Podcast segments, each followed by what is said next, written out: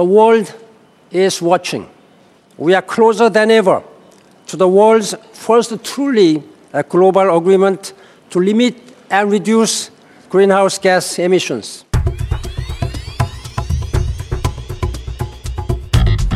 This is a special podcast from Copenhagen, and I'm John Vidal, The Guardian's environment editor.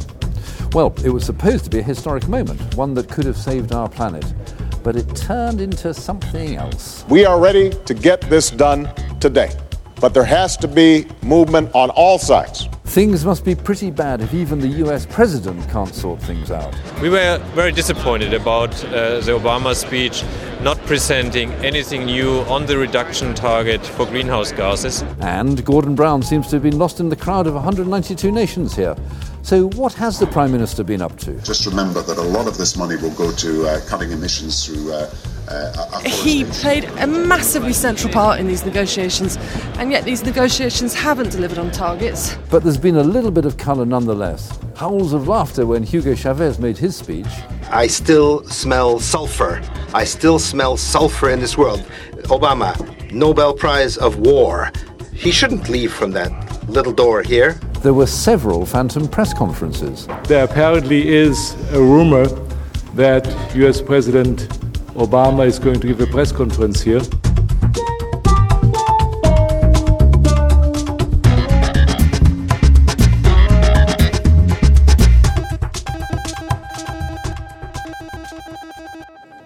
Welcome. Now, also here is Suzanne Goldenberg, our US environment correspondent, and John Watts is our man in China. We're going to look at these two countries more closely in a minute. But first, the talks as a whole. Now, two weeks, success or failure? Okay, Suzanne, what's going on?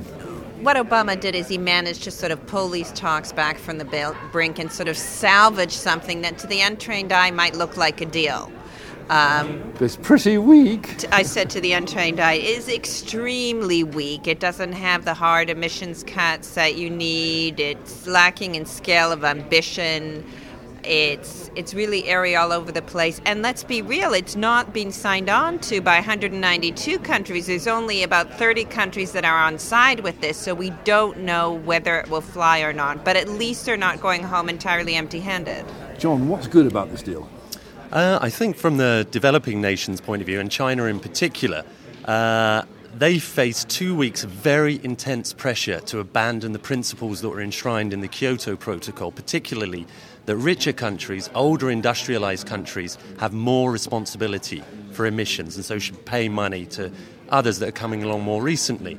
Um, two weeks of pressure by developed nations failed to get them to move their position. They were able to fight a strong defense. They kept the principles of the Kyoto Protocol in place.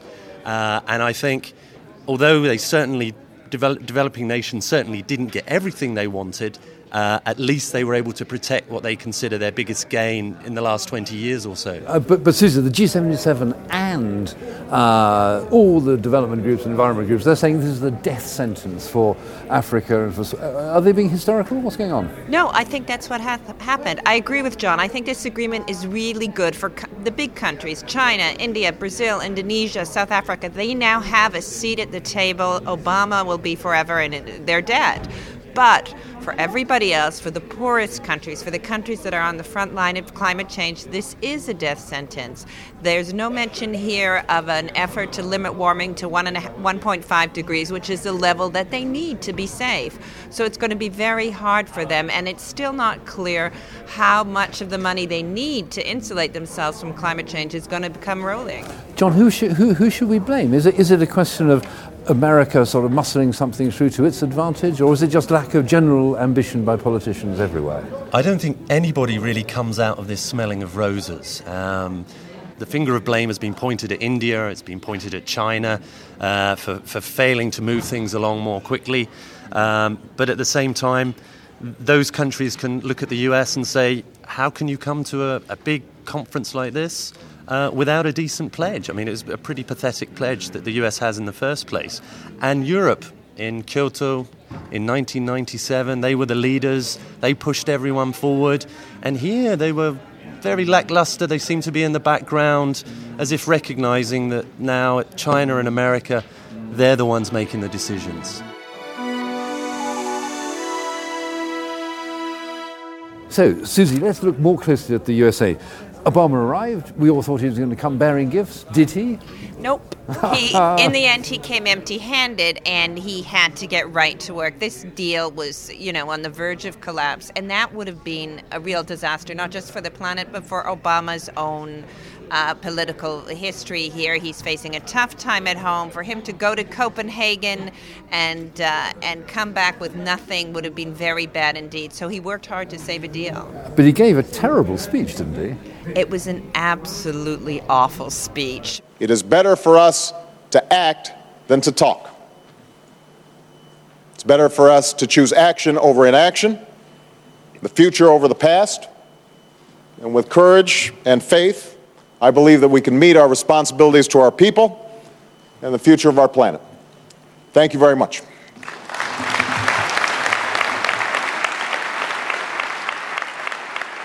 You know, it was only eight minutes long. Obama is somebody who's really comfortable having 45 minutes at a time for a speech. Now, that wasn't possible here. You know, there were lots of leaders who were sharing the stage. But also, I mean, the situation was so dire, was so grim, that he had to hurriedly sort of recast things and re- recalibrate the situation. And he went on right after China's leader, you know, and he was responding to that. That was a really angry uh, Barack Obama that we saw today. He seemed very unsure of himself and none of that charisma, none of that sort of warmth which he uh, exudes. He was not happy to be here. He was skittish all the time about coming to Copenhagen. He knew that, you know, if he didn't come out with a success here, that the Republicans in the Senate could use that against him. It could further damage his energy agenda. It could damage other parts of his agenda. And he'd come off looking weak. And that's not something he can afford right now. But nevertheless, he was there at the end and there was a deal. So, to be fair to him, something must have worked.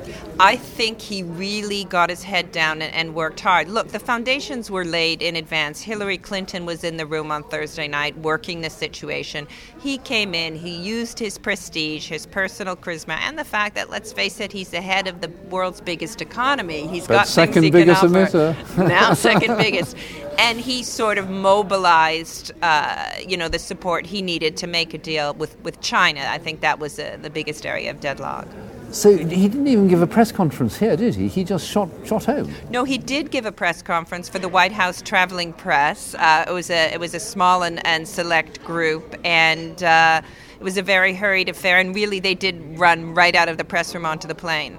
Some people are going to legitimately ask is, well, if it's not legally binding, what prevents us from 10 years from now looking and saying, you know, everybody fell short of these goals and there's no consequences to it?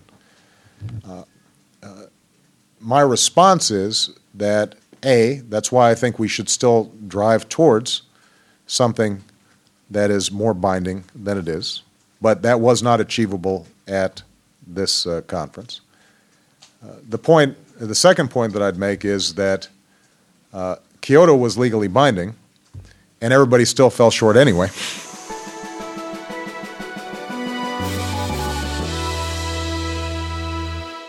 So, John, let's hear if Chinese Premier Wen Jiabao could do any better at all. 我要强调的是，中国政府确定减缓温室。 Not all of us understood that, John. What actually did he say in Mandarin? Uh, effectively, what he's saying is don't blame China. We are playing the part of a responsible nation. We have set our first carbon target this year. Uh, rich nations have been banging on at developing nations for years and years to get involved to set their own targets. And if there was a big uh, area of progress this year, it probably was that that countries like China, India, South Africa, they have set targets for the first time. Okay, it's not overall targets. They haven't said when they're planning to peak, but what they've said is we're going to slow the way we grow our emissions. And, and that's a kind of progress. We're saying recognize that, don't just blame us. China seemed to play a bit of a blinder. It, was, it, it, it didn't come forward, it, it, it, played behind people, but it, has been credited with uh, um, helping to get a deal. Um, at the same time, as it didn't offend people, it didn't make any blunders, very sophisticated diplomacy. I think they have played a very hard, tight game. Um, it certainly didn't please everyone. I think a lot of people in the developing world were quite happy with what China had done, or at least part of what China had done. But you also heard um, some of the European leaders, particularly um, French President Sarkozy, saying China is the obstacle. It's the one that's holding us all back. Um, but you know that will go down very well in China. They, they, like the fact that people there like the fact their leaders stand up to rich nations and that China is emerging as a power. But China seems quite shy. It doesn't want to take the world stage in the same way as Obama does, or doesn't have that sort of ease in front of the cameras. That's definitely true, and it's. Uh, uh, partly because of history, partly because it's still an emerging uh, power, uh, and definitely because of its sort of still closed political system in many ways. Um, you saw two sides of China uh, in, the, in, in the past two weeks. On one side, they had a very sophisticated public diplomacy. I mean, I've been in China for seven years now. Um, I haven't seen them so proactive in getting their message out. They had press conferences for anyone almost every day. But when it came to the crunch the last two days, it was closed China again. Um, today, we we didn't have any press conferences from the Chinese side. Even the Chinese journalists said they didn't get uh, any communication with their leader. So Wen Jiabao flew in and flew out with all, without talking to the world's public at all. Suzanne, what about these other two giant emerging countries, India and Brazil? Well, I think both of them came off really well. Um, India had similar problems to China in that it had to sort of justify to the world, or was made to justify the world, its refusal until recently to uh, pledge to begin sort of curbing the rate of growth of its emissions. And, you know, that was a difficult issue for India to, uh, domestically to sort of say, look, we're going to tailor our emissions, our development program to meet pressure in the outside world. I mean, this is a country where 400 million people are still living in poverty. Um, but I think India managed to make that shift quite effectively managed to get it through its own parliament and to really begin to emerge on the world stage. Indian diplomats traditionally don't like to take center stage, they're uncomfortable giving uh, interviews, but the environment minister, Jairam Ramesh, was like a media magnet. He was he's walking. Been everywhere, he? has been walking through the Bella Center, throwing off. He's a sort of he's a great, uh, you know, quote master. So he's been tossing off these little one-liners all the way through, and clearly enjoying himself. Now Brazil's Lula da Silva has also done really well out of this. Um, he, uh, Obama thanked him publicly, along with the Indian, Chinese, and South African leaders, for doing his bit to help make the deal but he was also the man who really gave voice to the frustrations of war leaders here that they arrived uh, at the end of the summit and nothing had been done. Negotiators had failed to produce a text, and you know they had to roll up their sleeves and get to work. He said it reminded him of being a trade union leader fighting the bosses late into the night. I thought it was quite significant that Brazil came with the largest delegation of all. The, the official numbers were more than 1,000 delegates which is more than any other country. Yeah. That was that was Americans more than China and America put together. Yeah, yeah, yeah, yeah. yeah. You're seeing a, a, real change in sort of the balance of power here, even aren't you? You know, it's not the days when America and Europe could just impose their will on others. Um, uh, seem seem already something of the past. Talks, yeah, yeah, and really strong this here. This is yes, the new absolutely. world order. The balance of power sh- and is climate shifting. politics is now key to understanding the sort of rollout of, of, of, of power. And what about Africa? Africa seemed to exert, uh, assert itself in a way which it really hasn't before. I mean, it did at the last one. They had nothing to play with, and they used it really well. Really, they had no power in this situation except to sort of slow down the process and, you know, try and take advantage of the fact that the UN traditionally works by consensus and, and that they had to be heard. Occupy the moral high ground as well. Which they, was they the could play off uh, Europe and, and China in ways they couldn't do before. You know, in, in, a, in past conferences, you always had Africans sort of being squeezed at the end. Either, either you do what we say or you don't get this money. These days, China actually gives a lot more money. China gives more money now than the World Bank to Africa, so they have someone else to turn to. It's not so easy to squeeze Africa. But we come right back to the start. And I mean, the proof of the pudding is that Africa basically is the big loser here because it didn't get any kind of cut in emissions which is going to help it. No, but what, what they did get, and I think we shouldn't dismiss it entirely, is both Hillary Clinton and Barack Obama talked about aid for the most vulnerable countries. They've got a commitment here to Africa. And this is also a financial commitment that will fly in Congress. There's a lot of support in Congress for more aid to Africa. It's also a cause beloved of Republican members of Congress, and that's important. So there could be a, a little bit of compensation coming their way. I have to say that one of the stars of the show was the UK delegation, which uh, gave lots of briefings, um, didn't give us any stories whatever, but had a negotiator, our chief negotiator, Jan. She turned up in feather boas, in red boots. I mean, she was actually a star of the negotiators. Uh, hi, I'm Allegra Stratton. I'm political correspondent. I've been with Brown for the, I think it's three days since he arrived on Tuesday night. Um, as I speak, I'm shutting down my computer, having written copy after he did a press conference with us. Um, has it been a success? Uh, he says he got five out of the six measures he outlined in his own speech to conference on Wednesday. Um, I think he's played a very central role, um, but funny kind of expectation management throughout proceedings because they were suggesting at some points during the um, the summit that they would, well, we'd get a much better deal than we've got. Uh, quite a minority view, but I think this has been success, partial success for Gordon. I certainly think he will regard it as one, though when he was trying to persuade journalists of that in the press conference just now, they weren't persuaded. I think it's a success because the one clear hit of the conference was the $100 billion fund. Something that at one stage the Americans said there was no way they'd sign up to, and yet African countries did, uh, broadly, European countries obviously, and the Americans. And that was the big, in terms of the drama and the, and the um, big announcements. It was about this idea that, that Gordon Brown came up with in June. That's a big deal, and in his in his head and heart, he'll he'll he'll he'll attribute that to himself. But also, I think it'd be churlish of us not to attribute it to him either. Having said that. Um, he played a massively central part in these negotiations, and yet these negotiations haven't delivered on targets. They haven't delivered on a legally binding uh, treaty negotiation being in a document so that it has to be held within a year. They've not delivered on verification, this thorny issue with the Chinese. How do you tell whether or not they're cutting their emissions? That's just been shelved, and uh, Angela Merkel is going to set up a, um, a, a, another conference to look at that issue. So there's a lot of paused issues. Um, so I think I think on the one big measure, he did pretty well. It's not insubstantial, but um, other than that, it's kind of scrambled eggs.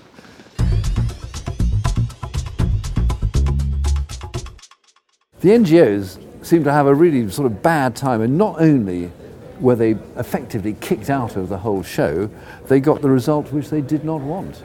Mohamed Adow uh, with Christian Aid. So, what's your reaction to the culmination of two weeks? I'm, I'm shocked, I'm devastated, uh, and, and this is the worst we will expect from an international process. We came to engage in an international process, you know, the United Nations Climate Change Conference. And we now have a deal that was cooked up literally by a few in a back room in, in, in Bella Center, which is quite unfortunate. My name is David Turnbull, Director of the Climate Action Network International. This is a, a minimal first step. Um, it's long overdue that we have steps in the in this direction, but it's certainly not adequate. It needs to be improved. It needs to go further, and they need to reconvene next year to make sure that that happens. Um, there's a lot of details that need to be ironed out. There's a lot of ways that it can be improved. My name is Kim Carstensen, and I'm leader of the Global Climate Initiative of WWF International. And what do you make of the fact this deal is not legally binding? By not being binding, it is also, in a sense, open so that you can actually strengthen it in that negotiation process leading towards Mexico. And in that sense, we may still end up with what the world needs, which is two legally binding instruments, two protocols next to each other, which lead the world on the way to staying below two degrees. Kumi Naidoo, International Executive Director, Greenpeace. Okay, where do you go from here? Is this the end? We're not prepared to wait till Mexico uh, till the next COP to get progress, given that right now at least 300,000 people are losing their lives from climatic impacts now, that in fact conflict is being uh, driven upwards uh, as a result of water and scarcity, land scarcity, which has been generated in developing uh, in the developing world as a result of climatic impacts. And if this is all we have, then this is a death warrant for small island states and for the most vulnerable people that are already uh, facing impacts. So, right now, to be honest, uh, it looks very pessimistic and it looks like a real betrayal to the, our children's future and our grandchildren's future.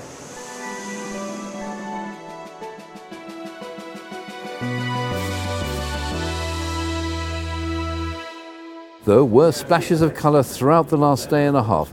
Venezuelan leader Hugo Chavez took to the stage. Here he is talking through an interpreter. What did Obama say earlier? He said something that is actually ridiculous.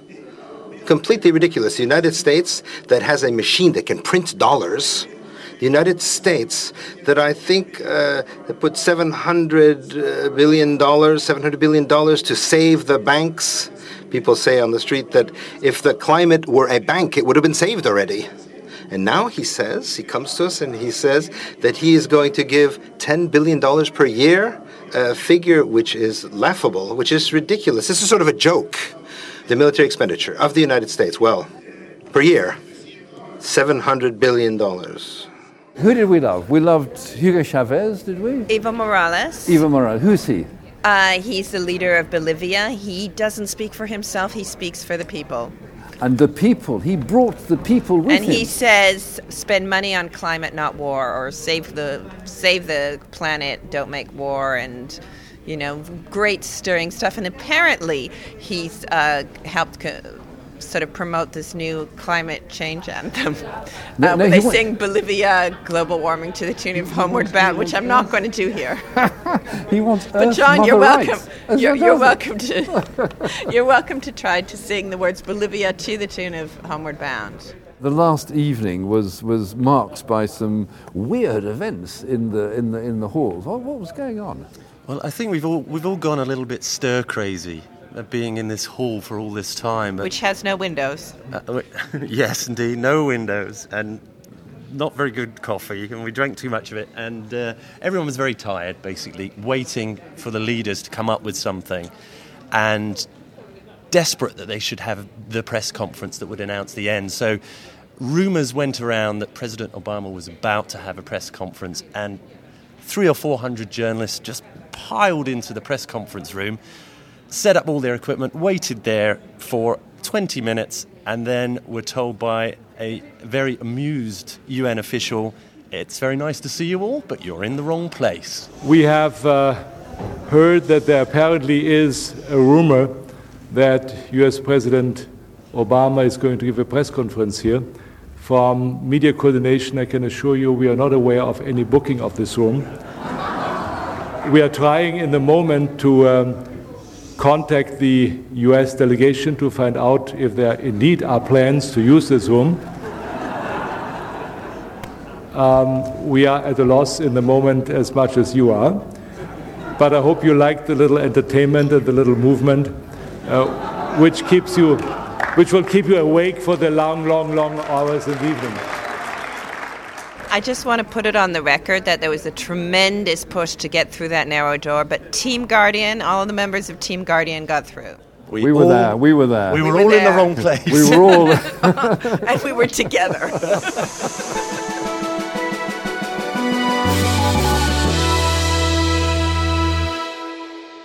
Canada receives the Fossil of the Year award for being the country voted with the worst environment record in 2009. Now, Susie, come clean. You are a Canadian, and Canada didn't have a very good show, did it?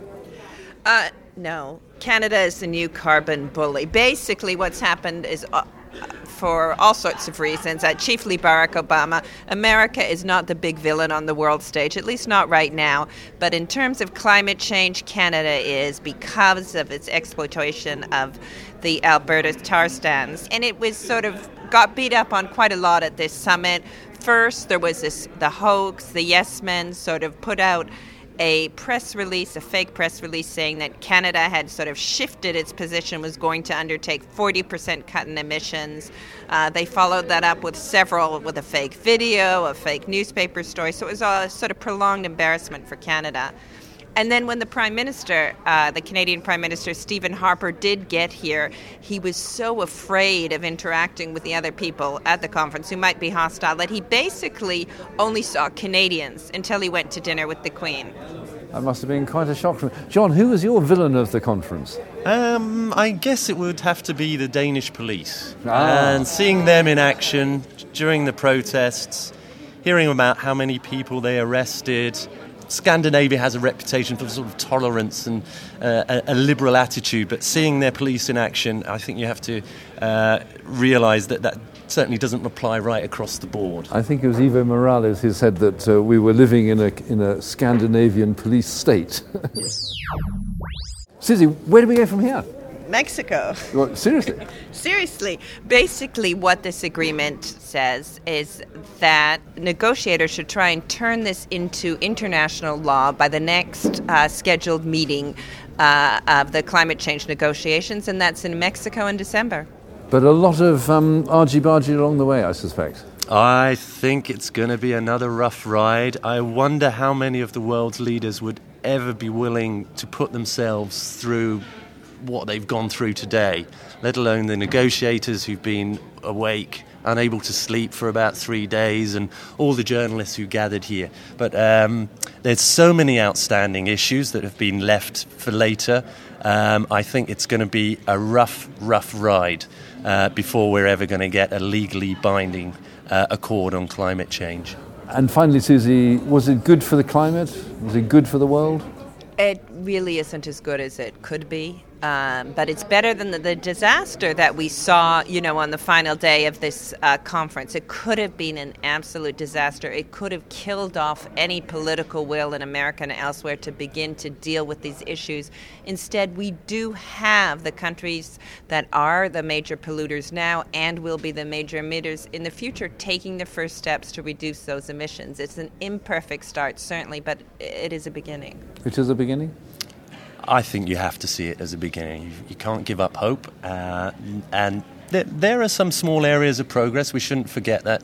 And I agree with Susie. When you saw the first draft this morning, everybody hung their heads and just thought this is a total, total disaster. They've salvaged something a little bit better. Certainly, reason to keep trying, keep working next year.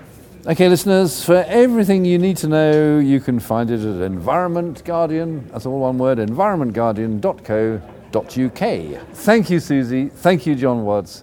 Uh, this podcast was produced by Andy Duckworth, and I'm John Vidal, checking out of the Bella Centre here in Copenhagen. And see you next year in Mexico.